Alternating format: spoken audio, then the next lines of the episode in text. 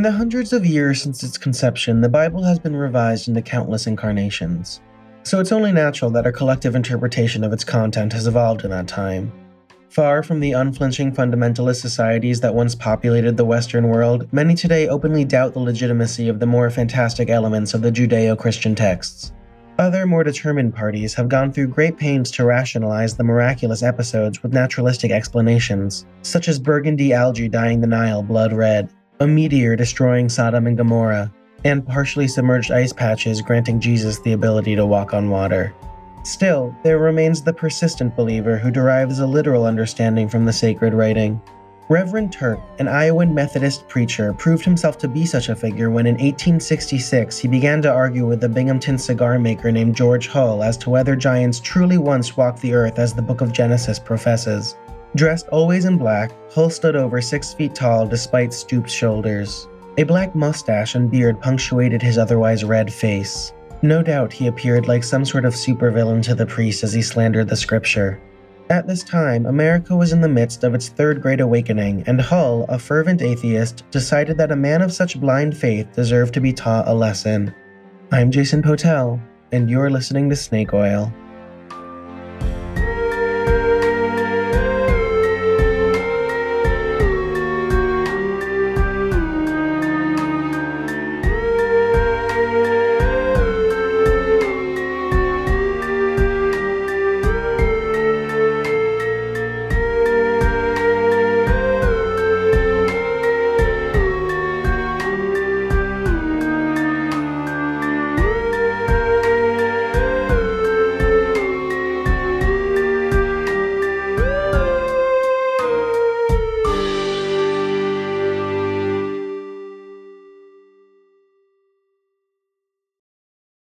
George Hull began by venturing to the stone quarries of Fort Dodge, Iowa, in search of a block of gypsum measuring 12 feet by 4 feet by 2 feet. When asked why he needed such a large slab, he gave a variety of answers. Sometimes he said it was to be placed on exhibition in Washington as a specimen of the best building stone in the world. Other times he claimed it as Iowa's gift to the Lincoln Memorial or a New York monument to be made from quarries of each state in the Union. Once he secured a suitable specimen, Hull had it transported over 40 miles to a train station, destroying a number of wagons and bridges in the process. From there, Hull had it sent to Chicago, where stonecutter Edward Burghardt and his two assistants chiseled it into the likeness of a 10 foot man weighing in at just under 3,000 pounds. They rendered the giant's expression serene, but its pose was stiff, with one foot drawn up and the right hand resting on the abdomen with the other pressed against the back, suggesting a particularly agonizing demise.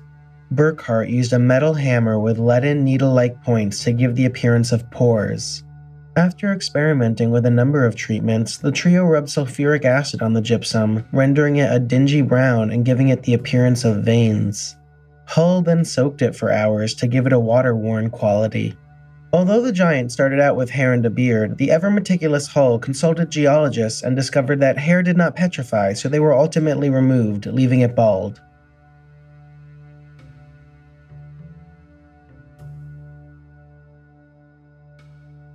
Once completed, Hull shipped it to the hamlet of Cardiff, New York, just south of Syracuse. The town was built on top of an ancient lake bed where fossilized fish and reptiles were commonly found, so it seemed like a plausible discovery location to Hull. They gave a dozen explanations of what they were shipping to inquisitive passers-by, ranging from a tobacco press to the body of Confederacy President Jefferson Davis. And while they certainly could not have seemed like a trustworthy bunch, most people assumed it was simply contraband tobacco they were hauling and left them to their business. But with the statue made and transported back to New York, he'd now need a place to bury it. Q. William Stub Newell, Hull's brother-in-law. Stub Newell is not not really. You couldn't call him the useful idiot. I think he was into it. Uh, he knew what he was getting involved in. That's Professor Kenneth Feder, an archaeologist who specializes in hoaxes. But George Hull is the guy. He was the brains behind this. He was the money behind it. He bought the gypsum. He hired the the sculptors in Chicago. He sh- he paid for having it shipped to New York. Um, and I think Stub just thought, well, this this would be a pretty good humbug. Newell arranged for the statue to be buried on his grounds on a dark November evening in 1868, a full two years since the theological debate that had inspired the ruse. All remained quiet in the town of Cardiff for one year longer until October 16, 1869, when Newell hired Gideon Emmons and Henry Nichols to dig a well for his cattle directly behind his barn. Within an hour of their work, the two men had struck the statue, just as Newell had planned. When Stub Newell has the men dig the dig the, the well, and they find the the remains of this giant petrified this petrified giant from before Noah's flood.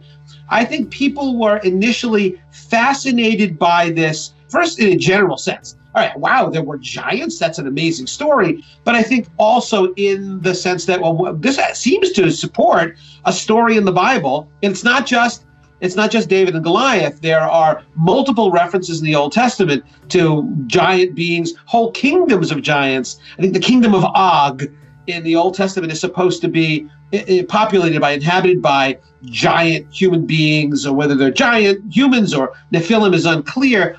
And so, you know, when people hear that, hey, in this little farm in upstate New York, somebody has found the remains of a of a man who was 10 or 11 or 12 feet tall, that certainly struck a chord in the minds of a lot of folks, both from a religious perspective, but just the perspective of, wow, this is something we didn't know about the past before.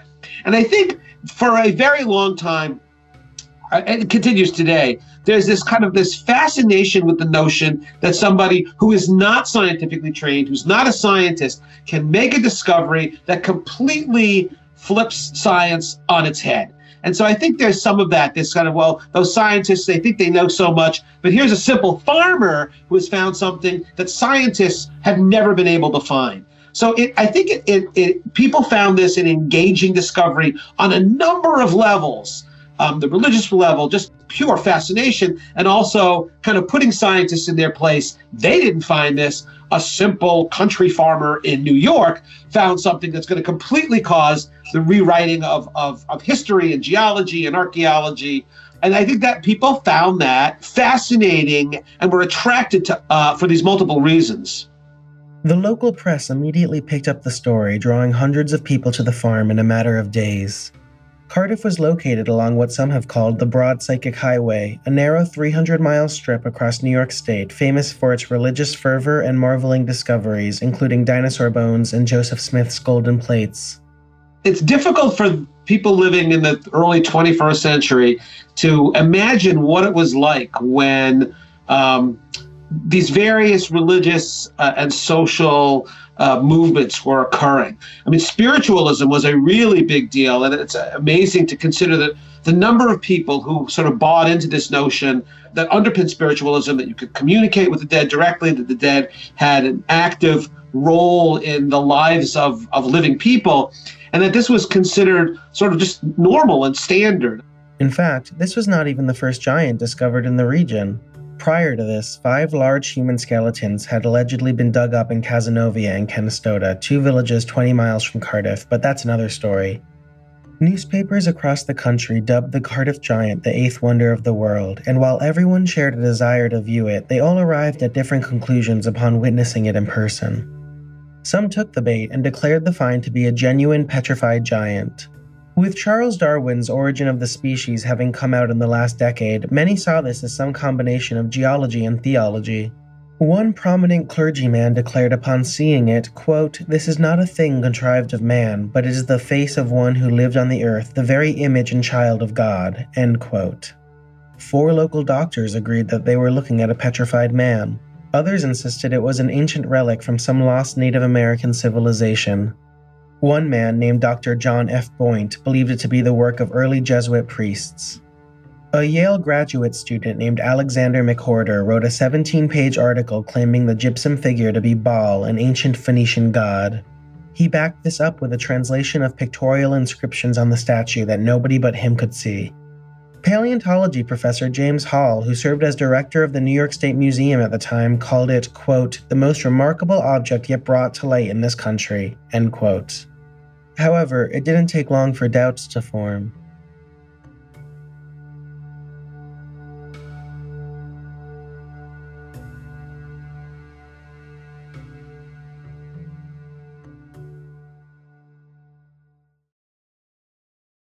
Well, I think what was really interesting about it is that initially most, not all, but most scientists, trained people, artists, sculptors who saw the giant immediately declared it to be either a complete fake or, well, yeah, it's just an old statue. It's not a petrified man. Um, uh, here in Connecticut, uh, at Yale University, the professor of paleontology at the time was Othniel C. Marsh, O.C. Marsh. Famous guy. If you see, especially here in the East, if you go to any museum here and see dinosaur remains, you're looking at stuff that, or that is, if, if it's from the 19th century, O.C. Marsh had a role in it. And so Marsh, being a very famous, well-known paleontologist, was called in to look at the Cardiff giant. He declared it immediately to be a humbug. Um, Andrew White, the president of Cornell University, and he was a, uh, a Yale alum, and he knew Marsh uh, he asked Marsh to, to chime in on it because you know he said, "Well, this is Cornell. It's up here in upstate New York. O.C. Marsh, you're a famous paleontologist. What do you think?" And that's it was really at, at the behest of, of of Andrew White that Marsh that um, that O.C. Marsh looked at this and actually wrote up a piece, uh, essentially saying it is beyond my comprehension that anybody with even a modicum of of knowledge about geology would say that this is a petrified man. Marsh's sentiment was quickly reaffirmed by a number of other experts like chemist Benjamin Silliman and sculptor Erastus Dow Palmer. But Hull didn't pay this any mind. Any blow to his smug sense of superiority was financially compensated. In fact, after investing a mere $2,500 in pulling off this feat, he was making back profits hand over fist. And so, almost immediately, just within a few days, a circus tent is erected over the find spot archaeologists use the, the Latin phrase in situ for artifacts that are left in place, exactly where we find them. The Cardiff giant was initially left in situ, left exactly where he was discovered. Tent put over it. They hire a carnival barker to be the, the docent, and then they start bringing people in, a couple of dozen at a time. And initially, it's all local folks, but pretty soon various newspapers pick up the story that a farmer in upstate New York has just made this amazing discovery, a giant petrified man, probably from before Noah's flood. And so people from New York City uh, take the train up, people from Albany, people from Boston and Hartford and New Haven, uh, Philadelphia, Washington, D.C. start congregating in this tiny little town Charging just 50 cents for admission to witness the petrified primordial being, Hull was quickly raking in $12,000. Between 300 and 500 visitors arrived each day, and one particularly successful Sunday saw almost 3,000 tickets sold.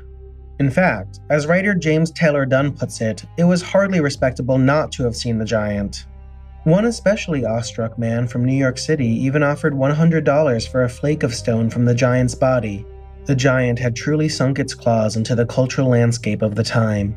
L. Frank Baum, the guy who wrote Wizard of Oz, he writes a poem, a kind of funny, sarcastic poem about the Cardiff giant being a giant from before Noah's flood, and he was a real pain in the ass on the ark, and he, he walked off the ark and drowned, and his body has now been found by a farmer in Cardiff. So this is something that it really it, it struck a nerve and popular media of the day, books, newspapers, and magazines, glommed onto it because it was it was kind of hilarious. With all of this success, Newell could now be seen around town wearing striped trousers and a cutaway coat, a startling change after having spent years in grimy overalls. Of course, such a rise in tourism proved beneficial to not only Hull and his associates, but the village as a whole. And you know, once you have a tourist attraction like that, those tourists are going to have requirements. Uh, they're going to need hotels. They're going to need motels. They're going to need to take the train. They're going to need to eat. They're going to want to buy postcards. So immediately there's this gigantic jump in the economy. And so there's this ripple effect. One newspaper estimated that the Cardiff Hotel had done more business in four days than in the last several months. But Cardiff is a tiny little town, not nearly enough room. I think there was like one boarding house there that maybe had like a, a handful of rooms. So if you wanted to come and see the Cardiff Giant, odds are you were stopping in ho- you were going to stay at hotels in Syracuse. So especially in Syracuse, the business people in Syracuse recognized immediately whether they believed the giant was real or not didn't make any damn difference. It was, we've got a gold mine here, and we want to encourage people to come here and spend their money. And it had a huge impact on the econ- on the local economy, certainly in Cardiff, but Syracuse even on a larger scale because they had more opportunities, more things that they could offer the tourists who are flocking to see the Cardiff Giant. Gimmicky restaurants like the Giant Saloon and the Goliath House sprung up to cater to the excited crowds. Within a week and a half, three different pamphlets, each dubbed the only authentic and reliable Giant Guide, were being sold.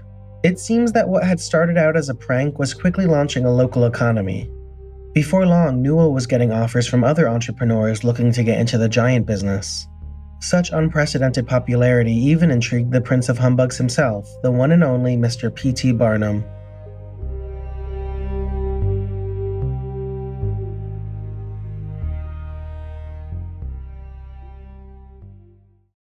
So Barnum is intrigued by the whole thing. That's Kathy Maher, director of the P.T. Barnum Museum in Bridgeport, Connecticut. Sending a business associate to scope it out, he offered $10,000 for the body, which Newell turned down.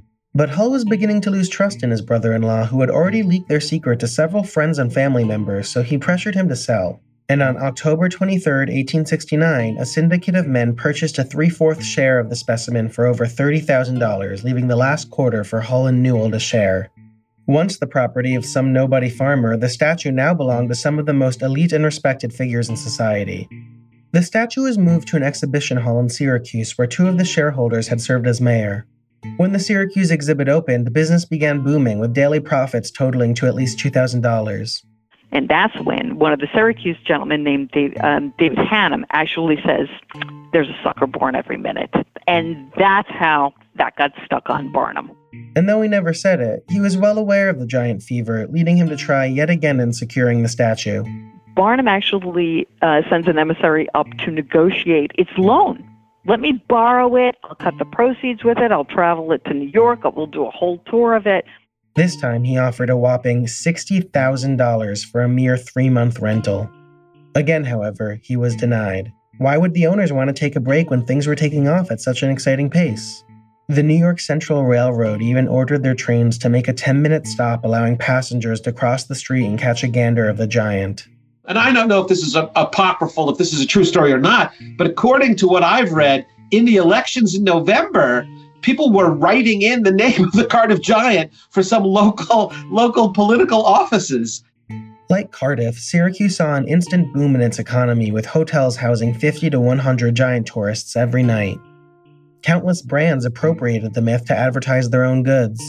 Even after the discovery was definitively deemed a statue, the Syracuse Standard continued to indulge notions of petrification, even going so far as to deliberately misconstrue the accounts of experts and openly smear any skeptics.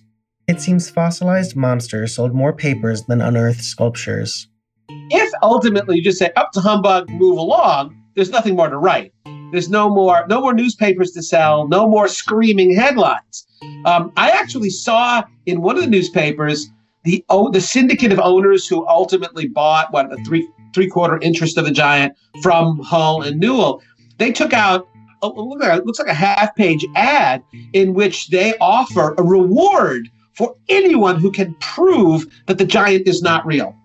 I think it was they they, they said that uh, I think it was a five hundred dollar reward. So again, they were just and again the, the syndicate of owners, whether they believed it was real or not, this was a way of ginning up interest. However, they could not conceal the truth forever. People began questioning why 90% of Newell's profits were going to his brother in law if the statue was found on his farm. Additionally, spurned by his rejected offers, Barnum sent a second spy, but this time it was not during business hours. Sneaking into the auditorium at midnight, the man chipped a small piece off the giant and brought it to Cornell University president Andrew White, who deemed it plain old gypsum, ruling out any fossilization theory. This was also significant considering that much of the evidence supporting the statue's antiquity was the extreme erosion quite apparent on the specimen. However, as one mining engineer asserted at the time, gypsum is incredibly soluble in water, meaning if the giant had been buried for any significant period of time in the soggy soil of Newell's farm, it would have surely eroded completely. Officials took the testimonies of residents in Fort Dodge as well as farmers around Tully and Cardiff who remembered witnessing various steps in Hull's operation. Hull could see the walls closing in, so in December 1869 he decided to come clean and provided a detailed account of what had taken place. But how can you blame him? He had made plenty to live off of at this point, and since he had already sold nearly all of his ownership over the statue, this really wasn't his problem anymore. And at the end of the day, this was never about the money. Enticed by the ridicule that would befall all evangelicals, he gladly spilled the beans. One can only imagine the sense of gratification he felt in betraying Reverend Turk and his lot after so long a con. And as mean spirited as the stunt may be, there remains something undeniably American in the challenging of religious leaders and their antiquated beliefs. Miraculously, this admission did not stop the crowds from thronging, and the exhibit continued to make thousands for everyone involved. Once the confession, his confession was um, verified, people were still they still trotted it out the, the giant to show it at, at you know county fairs and state fairs. And so there still was this interest. The interest shifted from gee was this a real giant? I want to see this to wow what an interesting humbug i want to see it. In fact even more people came now hoping to catch a glance at the giant that fooled all of new york Surprisingly, an eager, albeit few number of attendees remained so set in their beliefs that they actually disregarded Hull's confession in their persistence of the statue's ancient origin.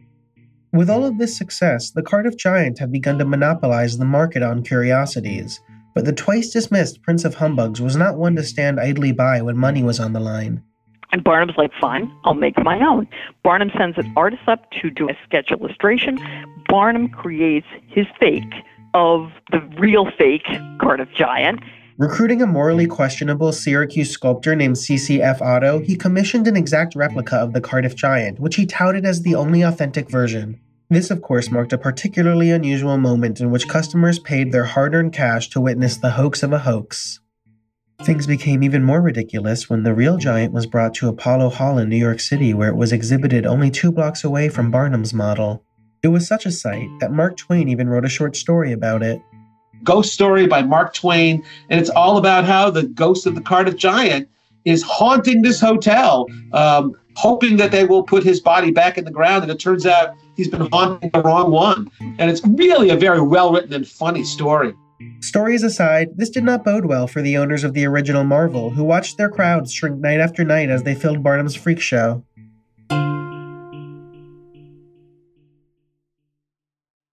With both camps presenting the same attraction, it became a game of showmanship, something that came naturally to PT, who had cultivated quite the reputation. What Barnum brought to the table in 1869 was him. He was known, he had the huge name recognition, there was value to, people in the mid 19th century, there was value to a Barnum attraction that it was worth their money, it was worth their time because they're going to leave getting something out of it no matter what. And it didn't matter if it was real, if it was a fake of a fake. They knew that they were going to get something out of it if it was a Barnum presentation. So dismayed were they that David Hannum, who still owned a good chunk of the giant, tried to get an injunction to prohibit the display of the copy, but the judge refused to hear their case unless the quote unquote genuineness of the original could be proven. Recognizing his defeat, Hannum dropped the case and took the statue to Boston, where he could return to a success free from the threat of competition. But while it may have attracted some initial interest, almost two years had passed since the giant had been dug up, and the public had begun to move on to new zeitgeists. To stir things up, Hannum revived the statue theory and even allowed Dr. Oliver Wendell Holmes to bear a small hole in the back of the left ear, which remains to this day.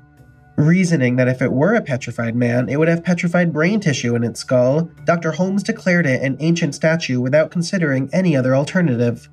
The writer Ralph Waldo Emerson also saw the giant around this time and declared it, quote, beyond my depth, very wonderful, and undoubtedly ancient, end quote.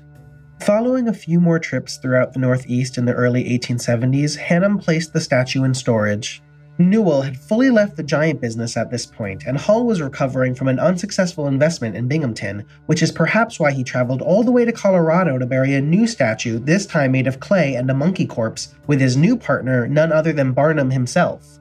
And those kind of things were not unusual.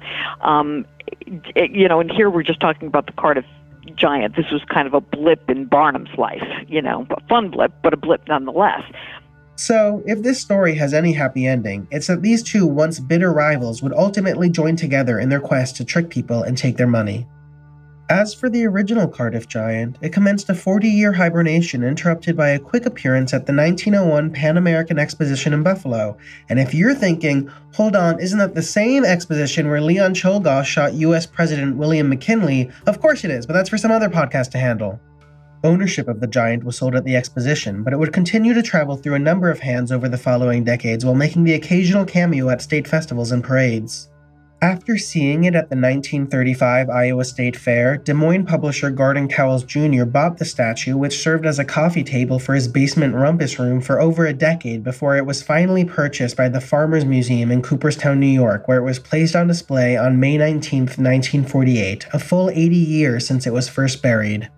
Today, the Cardiff Giant is the first thing you see in when you walk through the doors. That's Michael Tamburino, an employee at the Farmers Museum. Uh, it's right there at the front of the museum with this uh, red uh, curtain draped over it and a big banner and uh, its own wing of the museum right as you're entering. It's the first thing people see. It tends to have this magnetism uh, because it's the first thing that you hit when you walk in. You know, it just draws people over there, and you can see even if people don't know what it is, their eyes light up and think, "Oh my God, what is that?" And they're drawn over to this massive hulking frame in the corner. It's it's uh, it's pretty remarkable. It still it still draws you know the eye of everyone who walks in. But as astounding as it remains, the gullibility of its audience has surely changed. It does not look convincing to modern audiences because we have access to so much more rational scientific thought and all this. However, if you're under the age of six, uh, it's very, very impressive and scary, and well, not scary. It's it's impressive if you're under the age of six because I see young kids going, going "Oh my God, mom, who is he? What is what is he doing here? Is he okay?" You know, it's uh, so yeah. I, I think it depends on your age um, and and your background, but yeah, it certainly is very impressive. And when when I'm in the presence of of it, you know, you feel like it's something special.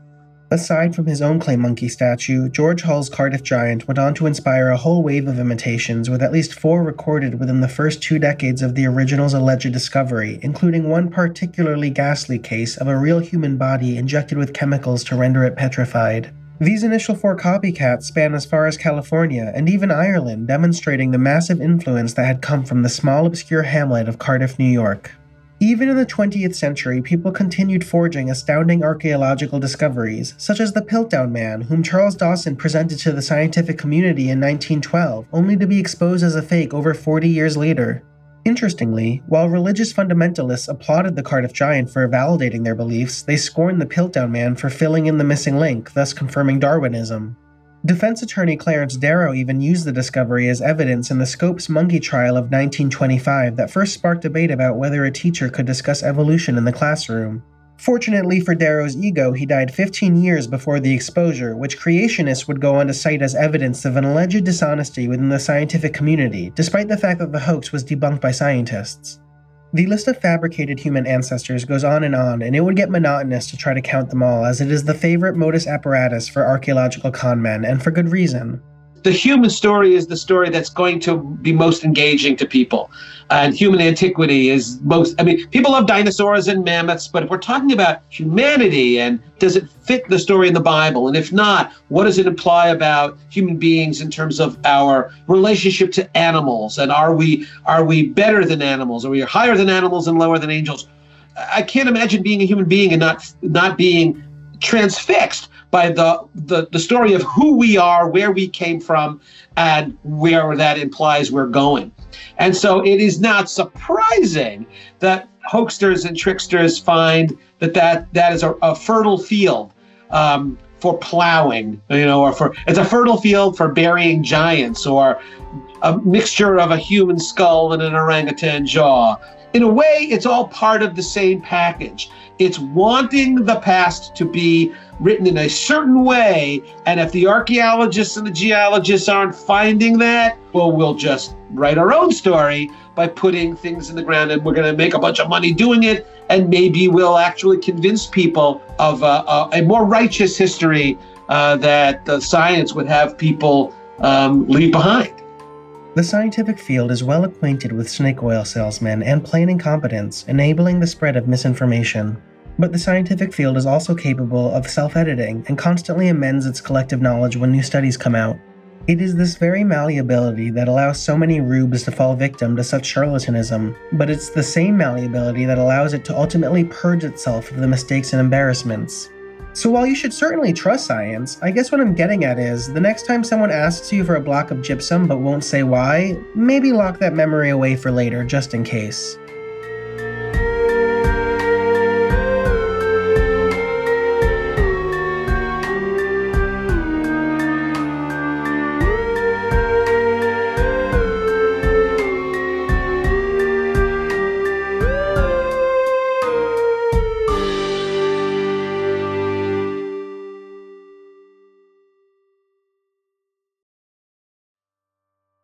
This episode featured an original interview with Professor Kenneth Feder. If you would like to learn more about archaeological hoaxes, check out his book, Frauds, Myths, and Mysteries Science and Pseudoscience in Archaeology. A link to purchase this publication and as many others can be found on our website at snakeoilshow.com. This episode also featured an original interview with Kathy Maher, Executive Director of the P.T. Barnum Museum in Bridgeport, Connecticut. If you would like to learn more about Barnum, the Prince of Humbugs, we highly encourage you pay them a visit at 820 Main Street, Bridgeport, Connecticut. For additional information, check out their website at barnum-museum.org. This episode also featured an original interview with Michael Tamburino, manager of performing arts programs at the Farmers Museum, which is the current home of the Cardiff Giant. If you'd like to see the creature in the flesh, well, in the stone, I can tell you it's worth a drive. Just head on down to 5775 State Highway, 80 Lake Road, Cooperstown, New York. Snake Oil is written and produced in New York City by me, Jason Potel. Editing and music by James Manton in Syracuse, New York. Thank you for listening.